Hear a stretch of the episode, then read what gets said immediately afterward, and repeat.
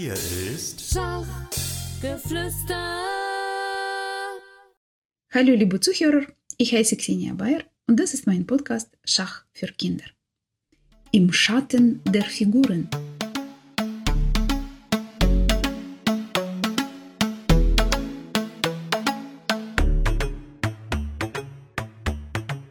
Schiedsrichter, Turniere und das richtige Verhalten bei Regelverstößen. Diese Folge möchte ich gleich mit einer guten Nachricht für unseren Verein beginnen.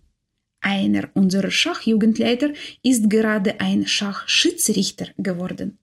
Genauer gesagt, ein regionaler Schiedsrichter. Der frisch gebackene Schiri ist heute zu Gast bei mir. Hallo Michael, herzlichen Glückwunsch zu deiner bestandenen Prüfung als regionaler Schiedsrichter. Hallo, vielen Dank.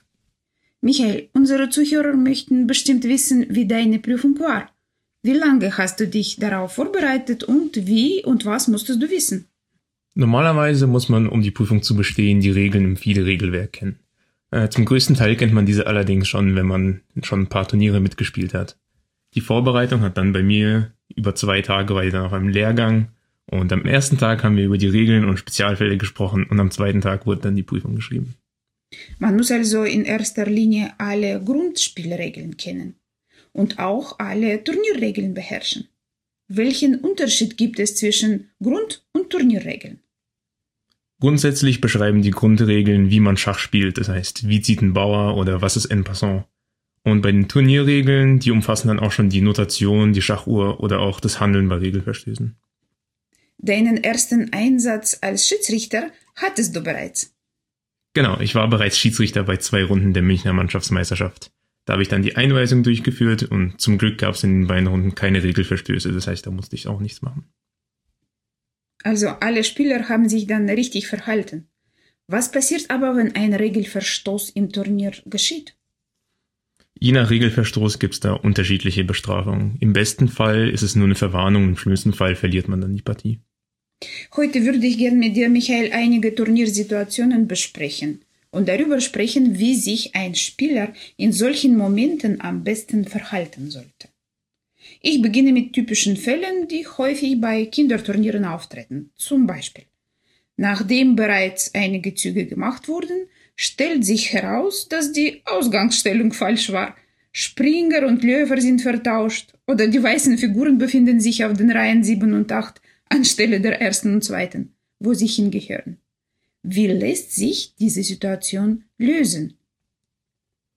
Wenn man als Schiedsrichter solche Situationen betrachtet, muss man viele Faktoren berücksichtigen. Äh, in diesem Fall schaut man sich dabei an, wie war überhaupt die Bedenkzeit und zum anderen, wie viele Züge wurden überhaupt gespielt. Bei Klassensprungschach zum Beispiel wird die Partie dann auf ein korrekt liegendes Brett übertragen. Bei einer Schnellschachpartie achtet man dann auf die Zuganzahl. Das heißt, wenn man weniger als zehn Züge gespielt hat, dann wird die Partie einfach neu gestartet. Ansonsten wird einfach weitergespielt. Äh, noch eine typische Situation. In einer Schnellschachpartie ist es unklar, wer am Zug ist. Die Kinder fangen an zu streiten. Was soll jetzt der Schiri den Regeln nach unternehmen? Im Idealfall kann man als Schiedsrichter natürlich auf die Notation zurückgreifen. Da hat man zum einen die eigene oder auch die der Spieler. Und falls das allerdings nicht geht, dann schaut man entweder auf das Brett, auf die Uhr oder auf mögliche Zeugen. Und dann kann man anhand dessen entscheiden.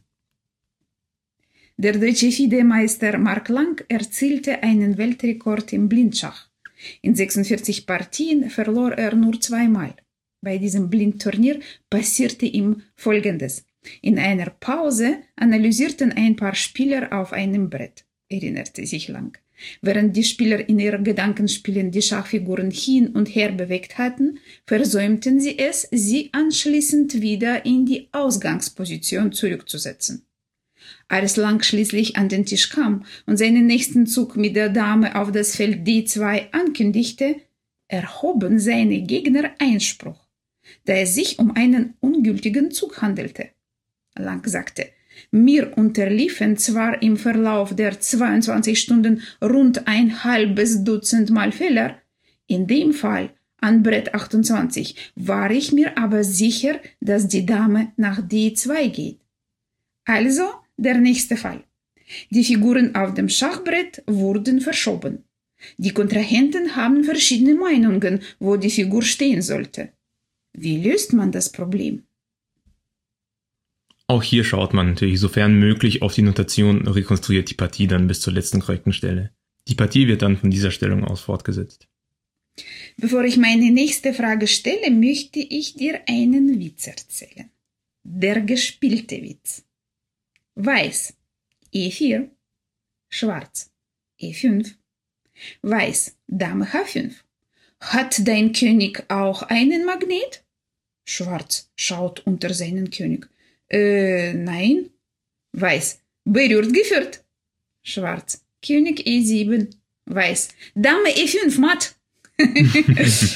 Wir kennen alle die berührt geführt Regel. Die Figur, die berührt wurde, muss gezogen werden.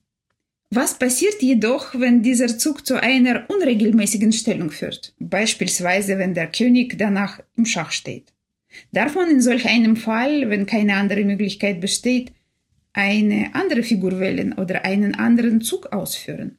Sofern die Uhr noch nicht gedrückt wurde und der Zug somit noch nicht abgeschlossen ist, darf man mit der berührten Figur auch einen anderen regelmäßigen Zug machen. Hat diese Figur allerdings keine regelmäßigen Züge mehr, darf man mit einer anderen Figur ziehen. Die Schachuhr.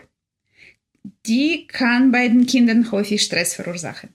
Es kommt vor, dass sie vergessen, die Uhr zu betätigen oder sie drücken sie versehentlich, bevor sie ihren Zug vollständig ausgeführt haben. Zum Beispiel zieht die linke Hand noch während die rechte bereits die Uhr gedrückt hat. Kinder neigen dazu, schnell zu ziehen, aus Angst, dass die Zeit nicht ausreicht, was zu Fehlern und gelegentlich auch zu ungültigen Zügen führen kann. Wenn der Gegner einen ungültigen Zug gemacht hat, wie sollte man dann mit der Schachuhr umgehen? Falls der Zug abgeschlossen ist, bekommt der Gegner zwei Minuten dazu. Oder falls es schon der zweite regelwidrige Zug war, gilt die Partie dann als verloren wobei eine Niederlage bei Kinderturnieren meist erst bei drei regelwidrigen Zügen eintritt. Die folgende Situation tritt auf. Last Minute Matt. Der Zug wurde ausgeführt, der Gegner wurde matt gesetzt, jedoch hat der Spieler es versäumt, die Uhr zu betätigen, bevor die Zeit abgelaufen ist. Wie sollte der Schiedsrichter in diesem Fall entscheiden? Sobald ein Spieler seinen Gegner matt gesetzt hat, ist der Zug auch ohne Urbetätigung abgeschlossen und die Partie damit auch beendet. Man sagt auch oft matt vor Zeit. Der matt sitzende Spieler hat also gewonnen. Ein ähnlicher Fall. Die Zeit ist abgelaufen, doch der Gegner verfügt über keine Figuren, mit denen er ein Matt setzen könnte. Wie lautet das Ergebnis der Partie?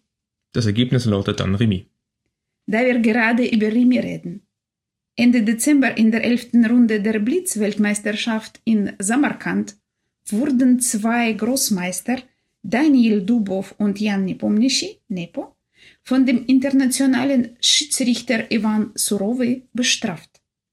Beide bekamen null Punkte für die Partie, die eigentlich Remis endete. Genau, es war eine relativ lustige Situation. Die Partie war ein vermutlich abgesprochenes Remis und beide Spieler sind ausschließlich mit ihren Springern im Kreis gezogen.